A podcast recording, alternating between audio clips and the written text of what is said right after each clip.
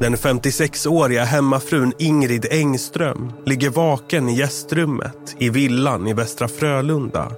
Det är sent, men Ingrid kan inte sova.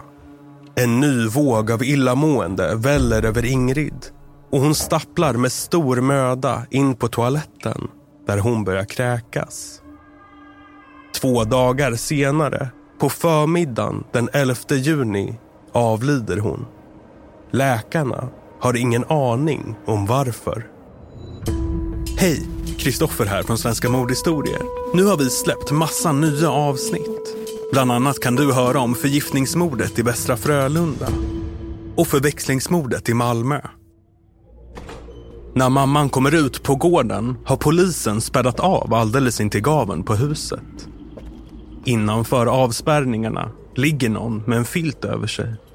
Sen ser hon något annat ligga på marken. En svart ryggsäck, precis en sån som hennes son Charles har. Lyssna nu hos Podme.